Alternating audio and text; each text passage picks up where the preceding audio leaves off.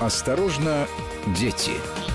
Взрослые ответы на детские вопросы. Добрый вечер, друзья. Это Вести ФМ, студия Анна Шафран. И с нами на связи Ксения Мишонова, уполномоченные по правам ребенка в Подмосковье. Традиционно по четвергам и сегодня тоже. Ксения, добрый вечер. Добрый вечер, Анна.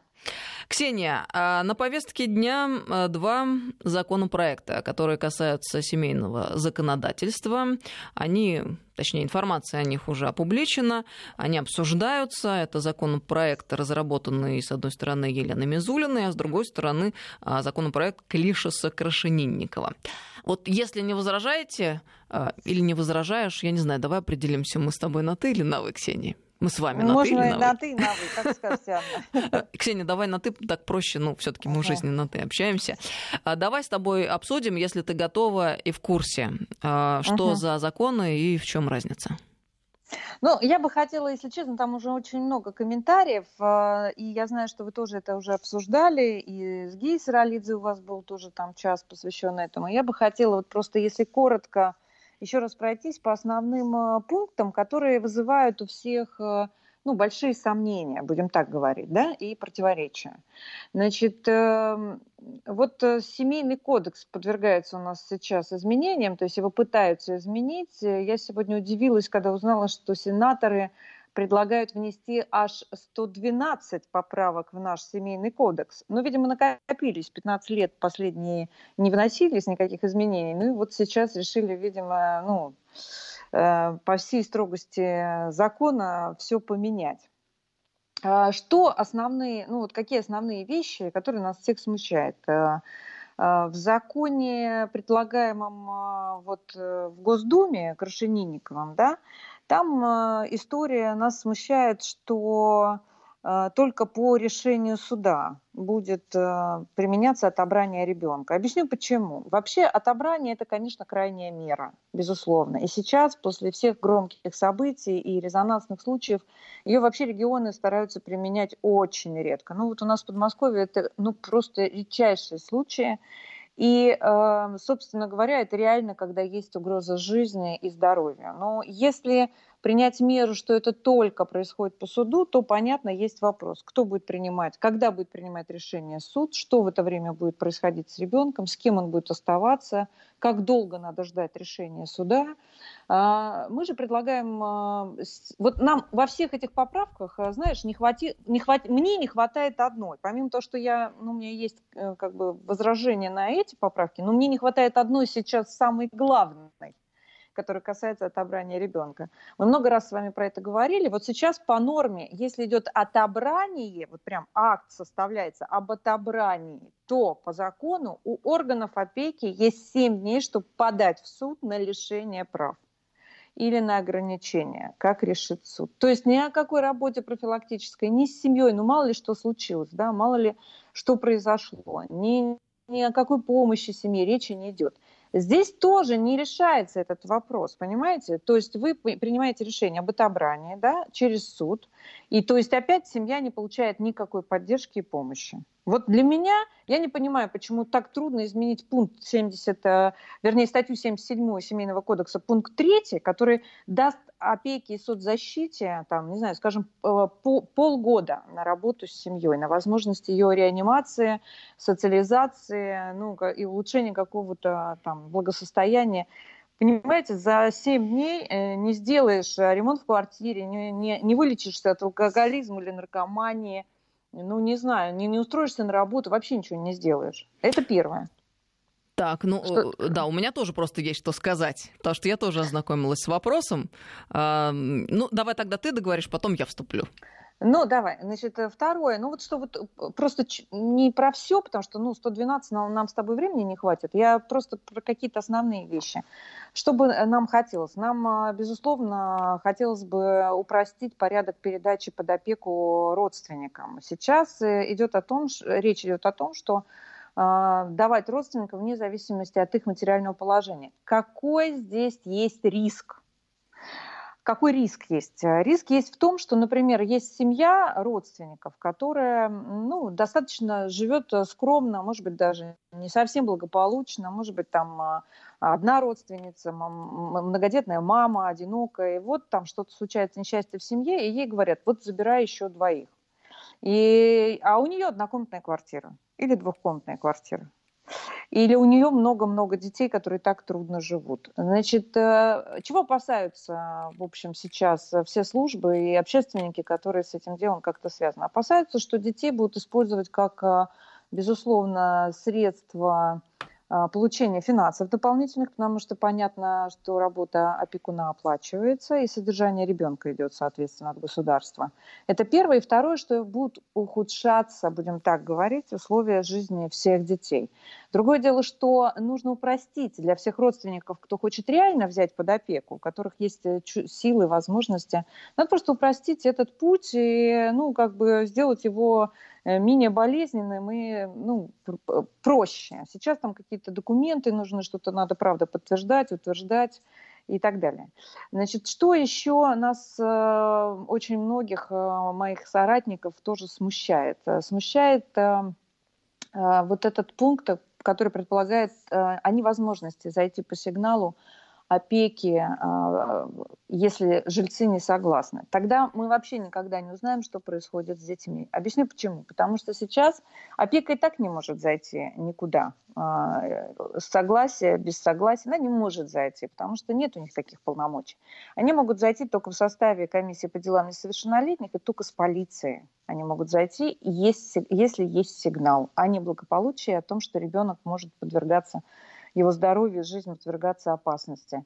И вот э, э, можете себе представить, если опека не зашла бы в ту квартиру в Мытищах, где дети жили как Маугли, брошенные на бабушку, которые питались с э, помойки, которые не разговаривали в 7 лет, потому что никогда не выходили на улицу, не мылись и спали с собаками и с кошками.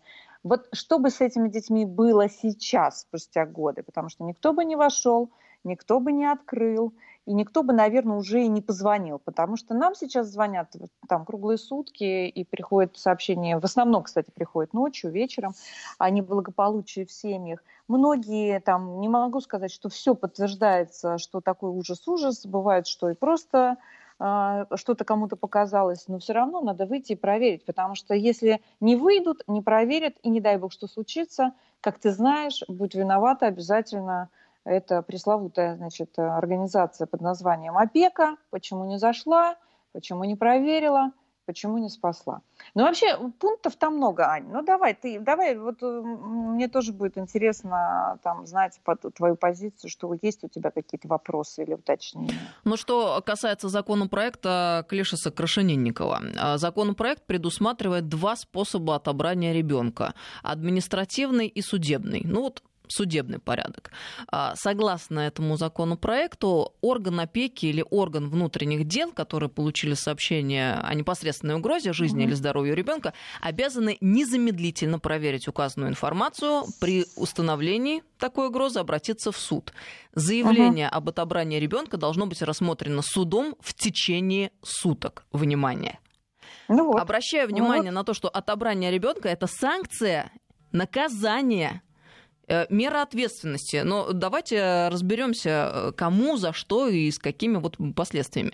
Э, в статье этого проекта ничего не сказано о вине родителей, о создании угрозы ребенку. Но такая угроза может быть создана действиями третьих лиц, объективными обстоятельствами. Получается, что ребенок может быть отобран и без вины родителей, и э, там в создании факта угрозы. Нет, нет, нет, там стоит, кстати, угроза жизни и здоровью, но там вопрос в том, что Э, вот еще раз говорю, а, представьте, вот э, приходит сигнал, выезжает полиция, а, и они видят, там, значит, э, наркоманская семья, которая уже четыре дня не приходила в сознание, у них там трое детей маленьких, один младенец, которые не кормлены, которые истощен, они не кормлены, не поены, ладно, не мытые и так далее. И, значит, никого нет в сознании. Да? И, не, и понятно, что в этой ситуации значит, э, идет даже не отобрание, а просто расталкивают того, кто в созна... может прийти в сознание. Говорят, слушай, вот вы сейчас что будете делать с детьми? Никто не знает, как они проживут эту ночь с этими наркоманскими родителями, да, и что с ними сделают родители, когда очухаются или, наоборот, в угаре услышат детский плач. У нас было несколько тяжелых случаев, когда наркоманы выкидывали своих детей, потому что они их раздражали, они не понимали, на каком они свете, их раздражал звук, они выкидывали этих детей в окно. Несколько случаев, не один, а несколько. И тогда ребенка надо не отобрать. Речь идет не об отобрании, я сейчас говорю по факту, как происходит. А ребенка перемещают э, в безопасное место и дальше начинают разбираться с родителями. Они пишут заявление, что да, мы в тяжелой трудной ситуации, и, значит, э, ребенка помещают в СРЦ. И таким образом спасаем ему в какой-то степени жизнь и здоровье, понимаешь? А дальше, если родители встают на путь истины, э, и, и, и показывают, в общем, всем, что нет, мы готовы, это наши дети, мы, будем, мы сейчас исправимся, будем готовы за ними э, хорошо следить, любить их, холить или леять, конечно, детей ну, через какое-то время возвращают родителям. Вот и все. Ну, Поэтому вот... здесь у меня вопрос, что будет в течение этих суток? Кто а... будет отвечать за жизнь и здоровье ребенка? Вот э, сутки это э, действительно существенный момент. А я хотела бы добавить, что неопределенная все-таки формулировка о непосредственной угрозе жизни или здоровью на практике ведь толкуются очень по-разному и позволят реально а, продолжить отнимать детей из-за бытовых проблем и, знаешь, по прочим субъективным каким-то воззрениям э, там, правоприменителей. Мы знаем, что есть такие сюжеты, и их много. Есть. Открыли холодильник, а, э, да, нету Анна, еды, а, диван я... вместо кровати. Это тоже реальные случаи, когда два ребенка ну... спят на раскладном диване, говорят, нет, вы должны купить две кровати. Нет, ну это, понимаешь, это все равно перегибы, что называется, на местах, это человеческий фактор. Система так не работает уже давно. Она все равно, она туго, тяжело поворачивается. Понятно, что до сих пор у, у органов опеки и у КДН, которые выходят и принимают, это же не единоличное решение. Вы должны понимать, к вам не приходит тетя или две тети э, да, из опеки, как их э, называли одни известные люди в нашей стране, приходят такими, такие тети значит, и говорят, нет, нам все не нравится тут, как у вас все устроено, мы забираем детей. Нет, приходит комиссия, комиссия по делам совершеннолетних, туда входит соцзащита, медики, опека, полиция, все приходят и смотрят на это и понимает, что если ребенок валяется на полу, да, и ползает э, среди э, всего, что там есть, э, и, и может отравиться, умереть с голоду, или вообще непонятно, что с ним сделают, вообще выживет он, или не, сам тоже не выпадет в окно, пока они там в таком состоянии и так далее, тогда принимается решение как раз об изъятии ребенка. Да, но я но говорю о неопределенной формулировке, Ксения, которая ты, ты сводится к тому, права, что да. а, не понравился тебе человек, твой сосед, ты пошел и стуканул на него, него. И неизвестно, это соответствует действительности или это придумка.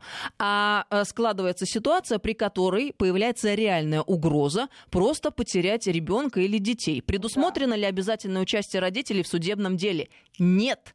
Это может привести к тому, что на практике родители будут узнавать о принятом решении в момент, когда к ним э, придут забирать ребенка. Суточный срок для решения судом вопроса об отобрании ребенка вообще приведет к тому, да. что родители не будут успевать найти юриста это важно, да, подготовиться конечно, к делу конечно. и даже я, получить я повестку в суд. И та неделя, которая идет вот в отобрании сейчас, неделя, она тоже ничего никому не дает. Вот судебный акт, извини, быть... Ксения, э, просто давай а, акцентируем внимание, это важно. Судебный акт будет приниматься, как правило, а, исключительно на основании представленных органам опеки доказательств или будет определяться желанием суда перестраховаться.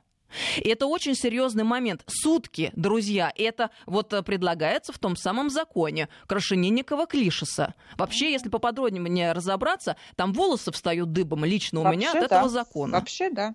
Э, я с тобой согласна. Я с тобой абсолютно согласна. Там по, по многим пунктам, а, как ты выразился, волосы встают, и не только волосы встают дыбом, понимаешь? Но здесь э, много, очень настолько много нюансов. Ну, например, вот тоже нас смущает пункт э, о том, что нельзя вернуть ребенка через три года после усыновления. Подождите минуточку. У нас сейчас до сих пор нету будем так сказать, э, э, будем так говорить, на, на федеральном уровне не принят закон об обязательном психологическом тестировании будущих усыновителей и приемных родителей. Да? Соответственно, мы не можем исключить жестокое обращение, насилие или еще что-либо. Мы в регионах, во многих регионах, в Подмосковье введено это психологическое тестирование. Мы тестируем приемных и потенциальных усыновителей. Они могут отказаться, потому что нет федерального закона. Они могут отказаться. Но для нас тоже это знак, что раз он отказывается, значит, ему есть что скрывать, по большому счету. Да? Но э, мы не можем оградить ребенка от жестокого отношения. Хорошо, над ним издевались, да, выяснили это, потом выясняется, что он усыновитель, и он не может его ну, как бы а, отдать обратно, чтобы не убить. Я не, я не очень понимаю. То есть он должен оставаться с ним постоянно, он понимает, что он его не может отдать, вернуть. Но мало ли что случилось с человеком, да, человеческая сущность, она до сих пор непредсказуема. Может, он сошел с ума, что-то с ним случилось. И он уже готов убить этого ребенка, но он не может его по закону, по вашему новому, будет отдать, потому что у вас есть закон. Через три года нельзя отдавать. Почему нельзя отдавать? Я не очень понимаю. Почему? Вот почему? Лучше калечить ребенка, издеваться над ним дальше. А если человек просто не готов больше рядом с ним жить? Я понимаю, это травма для ребенка страшная. Но, наверное, страшнее оставаться с человеком, который его уже не хочет.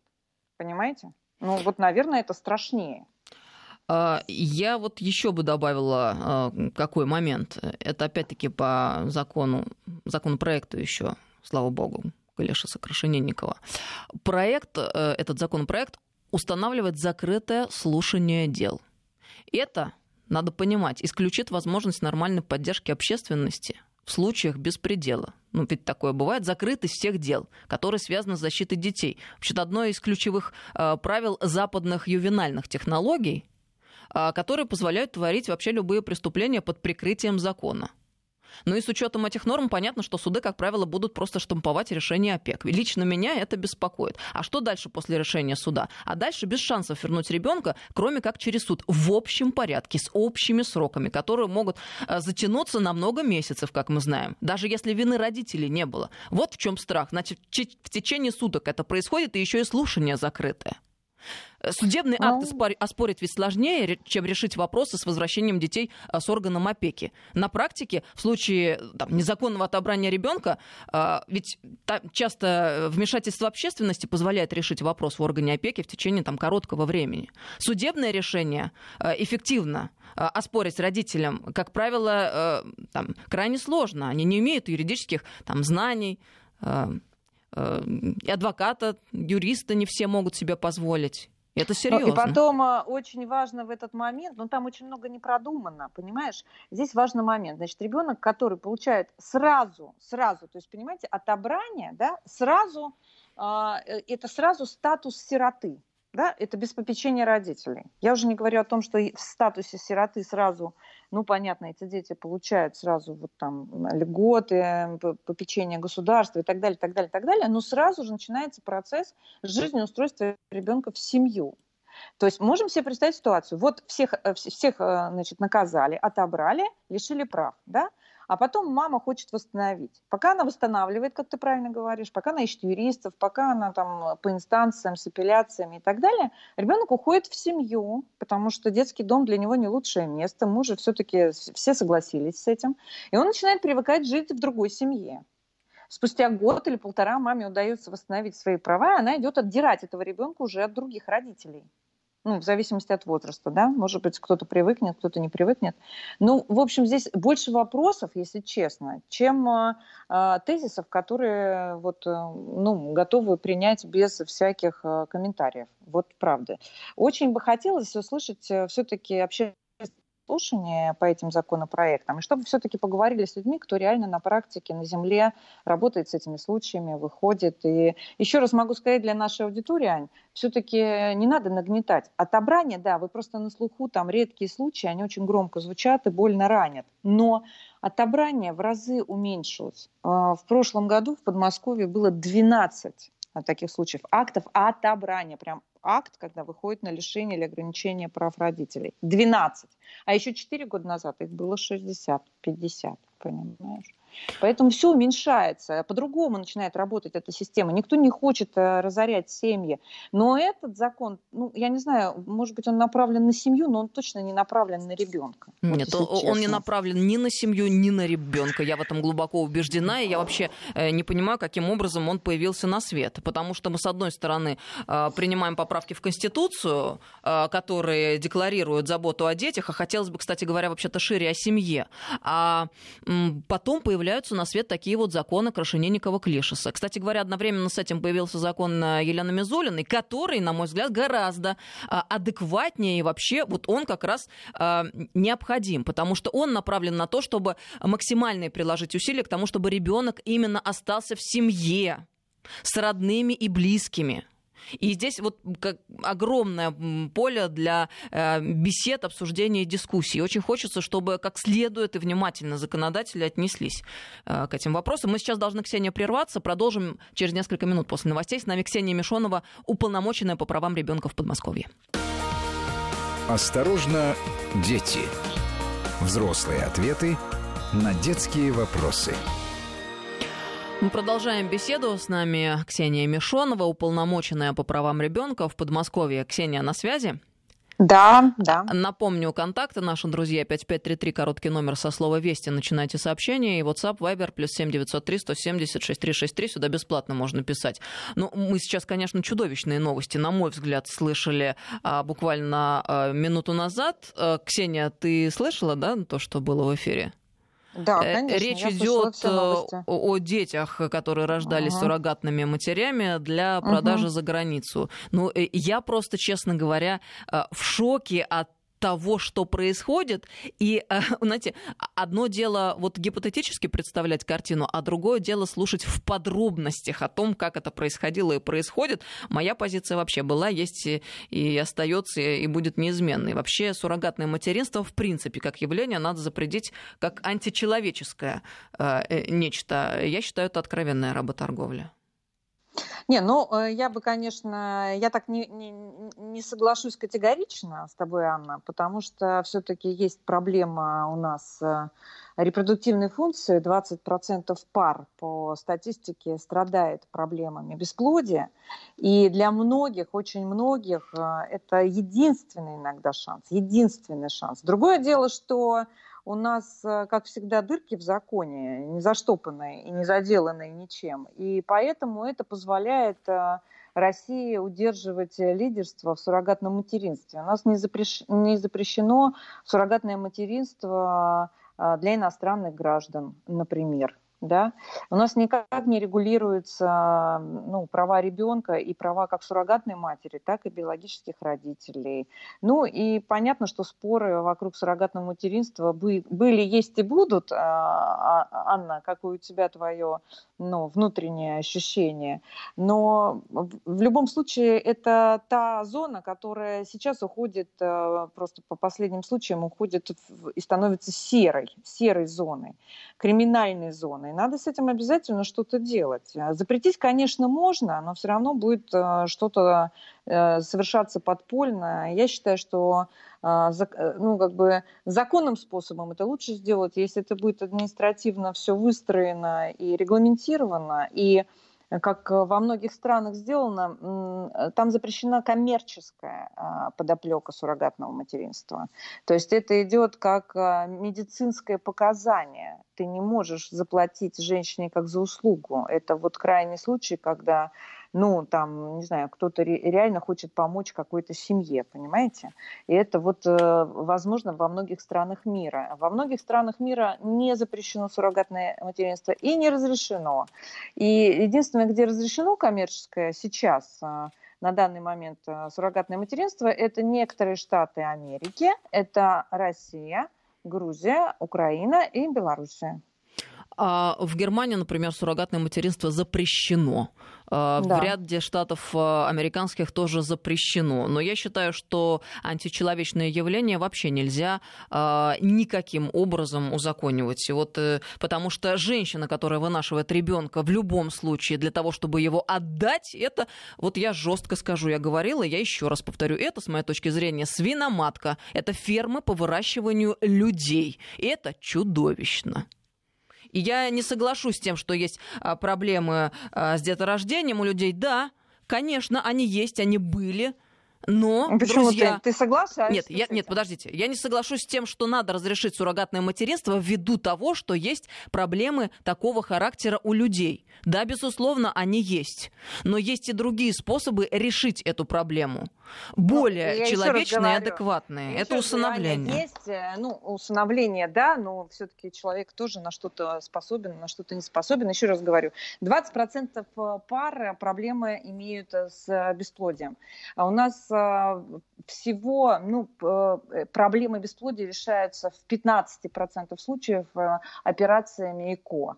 И только полтора процента от всех ЭКО, ну, по крайней мере, то, что находится в законной зоне, то, что фиксируется медицинскими учреждениями, что проходит через отчетность, и только полтора процента от этих 15 процентов приходится на долю суррогатного материнства. И я думаю, что сейчас, э, ну, понятно, что каждый имеет право на свое мнение, и, безусловно, э, те детки, те семьи, которые обрели э, друг друга, и дети, и семьи, наверное, вот никогда не откажутся от этого единственного, может быть, шанса стать по-настоящему настоящими родителями и посмотреть в глаза своему ребенку, и от любимого человека. Ну, я кажется, смотрю на, на это как то, что благими намерениями выстилается дорога в ад. Ну, мы тут, конечно, занимаем разные позиции, не придем к общему пониманию, а, оставим ну, тогда может эту быть, тему. Годами. Нет, а, тут абсолютно однозначно моя позиция не изменится никогда. Вот здесь я точно могу сказать. По другим вопросам меняется, здесь нет. Ксения, есть еще один интересный ага. момент. Это новые ГОСТы в связи с градостроительством, да, которые которые регулируют безопасность для детей, да? Да, вот э, совсем э, недавно, два дня назад, буквально во вторник состоялось большое совещание в Минстрое РФ. Оно проходило в онлайн-режиме, причем туда, что мне порадовало, подключались все заинтересованные лица, и активисты, и общественники, и специалисты, и э, конструкторы, и инженеры, и вот даже меня подключили тоже, ну, сказали, если вам это интересно, а мы знаем, что вам это интересно, подключайтесь, слушайте. И речь идет о том, что, конечно, конечно, у нас есть проблемы, и мы об этом часто говорим. Э, дети падают из окон. И остановить этот э, Э, страшный полет нам пока не удается. Понятно, что мы стараемся снижать хотя бы количество, количество смертей, постоянно разговариваем с родителями, ведем информационную работу, большую, все, все службы, и у нас есть ну, в этом смысле хорошие тенденции, показатели, там в два раза снизилась смертность погибших детей, я имею в виду Подмосковье, по сравнению с прошлым годом, но количество травмированных, к сожалению, остается на прежнем уровне. И причем, что у меня удивляет, сейчас уже последнее время у нас дети падают со вторых, третьих этажей дач, понятно, частных домов, и, конечно же, получают страшные травмы. Некоторые дети и погибают, даже несмотря на такую, ну, немногоэтажность.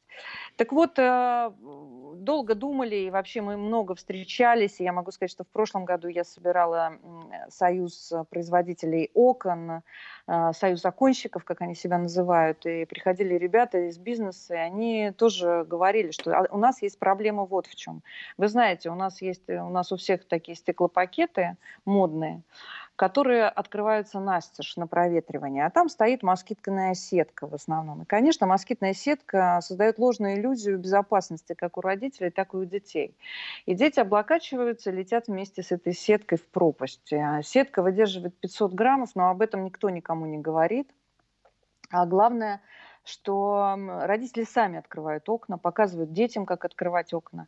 И по закону вот существуют же, есть детские замки, так называемые на окна, да, запоры, которые ну, позволяют окно не открывать настежь и проветривать на маленькой открытой фрамуге. Но а, по закону меня не может никто заставить поставить этот замок. Я хочу ставлю, хочу нет. И мне оконщики говорят, этот замок поставить нам в комплекте к окну ничего не стоит. Он, в принципе, ну, стоит очень дешево, от 100 до 500 рублей.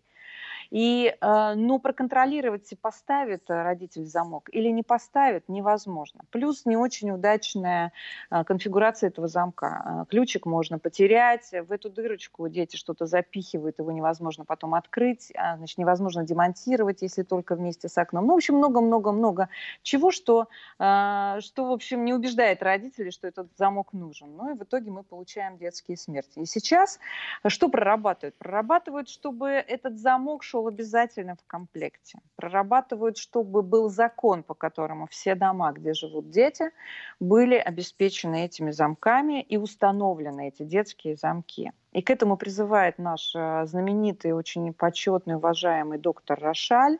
И он уже обращается на все уровни, что нам надо делать что-то, ребята, чтобы ну, ну, как-то предотвратить э, э, эти трагедии бесконечные. Каждый день трагедии по всем регионам. И знаете, вот удивительно, еще там три года назад никто не вел статистику. Ну, я могу сказать, могу похвастаться, ну, четыре года назад мы стали ее вести в Подмосковье. Конкретно статистику детей, которые выпадают из окон. И только два года назад согласилась МВД, что надо вести отдельную статистику по Российской Федерации. И, в общем, цифры нас тоже очень-очень горчили. Э, встречаемся с родителем, э, спрашиваю, у кого есть замочек на окне? Из 30 человек поднимает руку только пять человек. Спрашиваю, почему? Ну, потому что я уверена, он никогда не залезет, не откроет. В итоге детям хватает двух минут, чтобы э, значит, открыть это окно и вылететь в него. Есть предложение ставить, э, изменить конфигурацию москитных сеток. Буквально мне в Инстаграм написал э, там позавчера э, человек, который занимается окнами, и сказал, у нас есть конфигурация стекловолокно плотное, она идет с двумя дужками и держит эту сетку, и может выдержать до 50 килограмм, ну, то есть москитная сетка. А, ну, то есть вариантов много, и мне очень э, приятно, что все-таки на федеральном уровне обратили на эту проблему внимание. И э, вот э, все время есть вопрос, а сможем ли мы реально заставить или проконтролировать по закону, чтобы везде стояли эти замки? Мне кажется, сможем. Ведь научили всех пристегиваться, да, практически всех мы научили уже пристегиваться в машине. И Кстати говоря, да. А, а согласись, Ксения, а какой скепсис был на этот счет относительно да необходимости пристегиваться? Все и, и даже были такие разговоры. Вот вы пытаетесь там э, в нашу частную жизнь вылезать да, со да, своим да. пристегиванием. И детские кресла с каким трудом насаждались. Но тем не менее сейчас все, все покупают детские кресла. И даже не потому, что штрафуют, а потому что реально статистика говорит красноречивее всех до доводов э, скептиков. Вот именно скептики нам говорят, да как, вы проверите? Ну, правда, знаешь, у нас был случай, ну, просто трагический. В основном это неблагополучные семьи, э, у которых много детишек, и когда к ним приходят, э, ну, комиссия по делам несовершеннолетних, которая вот, ну, как-то следит, э, участвует в их жизни, смотрит, чем помочь э, и что вообще предпринять. Приходят и вот такие же информационные, они им листочки раздают и рассказывают, и говорят, вот, окна не открывать, вы поняли, поняли. Они должны подписаться, что они все прослушали и все поняли. И вот надо же такому случиться. Пришел, пришла КДН, а, мама расписалась, сказала, да, поняла. И на следующий же день у нее открыто окно, и ребенок летит и погибает. Кошмар, ужас просто. Ну вот я не знаю. Вот просто, знаешь, иногда э, сидишь и думаешь, как, что еще, на какие еще слова найти, какой ролик поставить. Э, какое социальное видео показать, что еще вам рассказать, что нет, э, ну, э, нет такого, знаете, со всеми будет, а со мной нет. С каждым может случиться. И второй этаж это тоже страшно, потому что это травмы, потому что это иногда инвалидность, иногда перелома э, свода черепа. Это и, и, и знаете, и не жизнь, и не смерть. И я не знаю, что страшнее, понимаешь? Ну вот пытаемся достучаться и надеюсь, что вот в ближайшее время уже поступят новые госстандарты. Но здесь вопрос такой. В новых домах-то будут стандарты будут стоять эти замки. А что делать со вторичкой, со старыми домами? Ну, мы все-таки тут думали-думали, решили и предлагаем тоже, а, и будем предлагать на нашем уровне, и на региональном, и на федеральном, что все-таки надо раздавать э, замки, ставить, и, или э, в конце концов принимать закон, по которому у тебя есть ребенок, у тебя должен быть замок. Либо, ну, штраф, не знаю, ну, штраф, например. Ну хорошо, ты вот, кстати говоря, сейчас вспомнила, Ксения, по поводу пристегивания. Я еще один момент вспомнила. А пешеходные переходы. Ведь да. у нас еще совершенно недавно не было привычки у э, водителей автомобилей останавливаться перед пешеходным переходом с тем, чтобы пропустить того самого угу. пешехода. И когда принимались также соответствующие а, там, наверное, поправки, поправки да, входа, поправки, да. да, а, было очень много скепсиса. И это же было относительно недавно, всего несколько лет назад. Я помню Вообще эти рассуждения, да. да, помню эти рассуждения, когда точно такой же скепсис выражался с одной стороны, а с другой стороны, там а, товарищ мой говорил, ничего, немного времени пройдет, и как в Европе все привыкнут у нас пропускать пешеходов. И у нас реально пропускают, потому что ты, если не пропускаешь, э, тебе приходится приходит штраф. Камера все фиксирует. А, да, фиксирует. кстати, я вот этого не да, знала. конечно, конечно. Они почему пропускают? Понятно, что выросла сознательность, и хочется тебе, чтобы тебя тоже не сдавили, когда ты будешь пешеходом, да, все-таки думаешь, что я, я же тоже могу быть пешеходом, лучше научиться всем тормозить. Но приходит камера, возле ну, очень многих пешеходных переходов, особенных, да, где норовят проскочить, стоят камеры, и тебе приходит штраф, что ты не пропустил пешехода. Я очень хорошо помню, причем э, у меня друг говорит, да я вот он, он не хотел сам идти. Но если он заносит ногу на пешеходном переходе, камера это видит, а ты едешь дальше, и он отступает назад, то тебе приходит штраф. Очень интересно. А я-то думала, что это в добровольном порядке у нас произошло, и так и стихийно все я приятно надеюсь, что сложилось. Большинство... Нет, я, я тоже надеюсь, что большинство все-таки осознало ответственность. Э, но, тем не менее, понятно, что не везде стоят камеры, конечно же.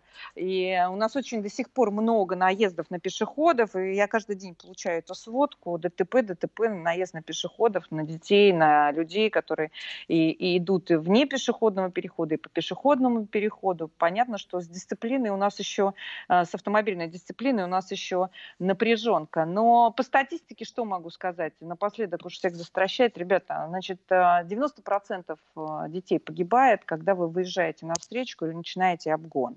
И если в одной или другой машине есть ребенок, он в 90% погибает вне зависимости от того, пристегнут или нет. Лобовые столкновения несут за собой смерть. Поэтому прежде чем начать обгон, где бы вы ни находились и э, куда бы вы ни торопились, подумайте о безопасности своей, своих детей, и, может быть, тех детей, которые сидят в другой машине, которая едет вам навстречу. Ну, вот, вот так вот. Ну, мы подошли к финалу нашей программы сегодняшней, Ксения. С тобой было хорошо, интересно и очень э, бодро. Это Спасибо, Анна. Очень взаимно. Спасибо большое. Ксения Мишонова, уполномоченная по правам ребенка в Подмосковье, была с нами сегодня. А, впрочем, традиционно по четвергам на радио Вести ФМ в это время слушайте э, нас, Ксению, в первых строках. Всем доброго вечера, друзья. Это Вести ФМ. До новых встреч. Осторожно, дети. Взрослые ответы на детские вопросы.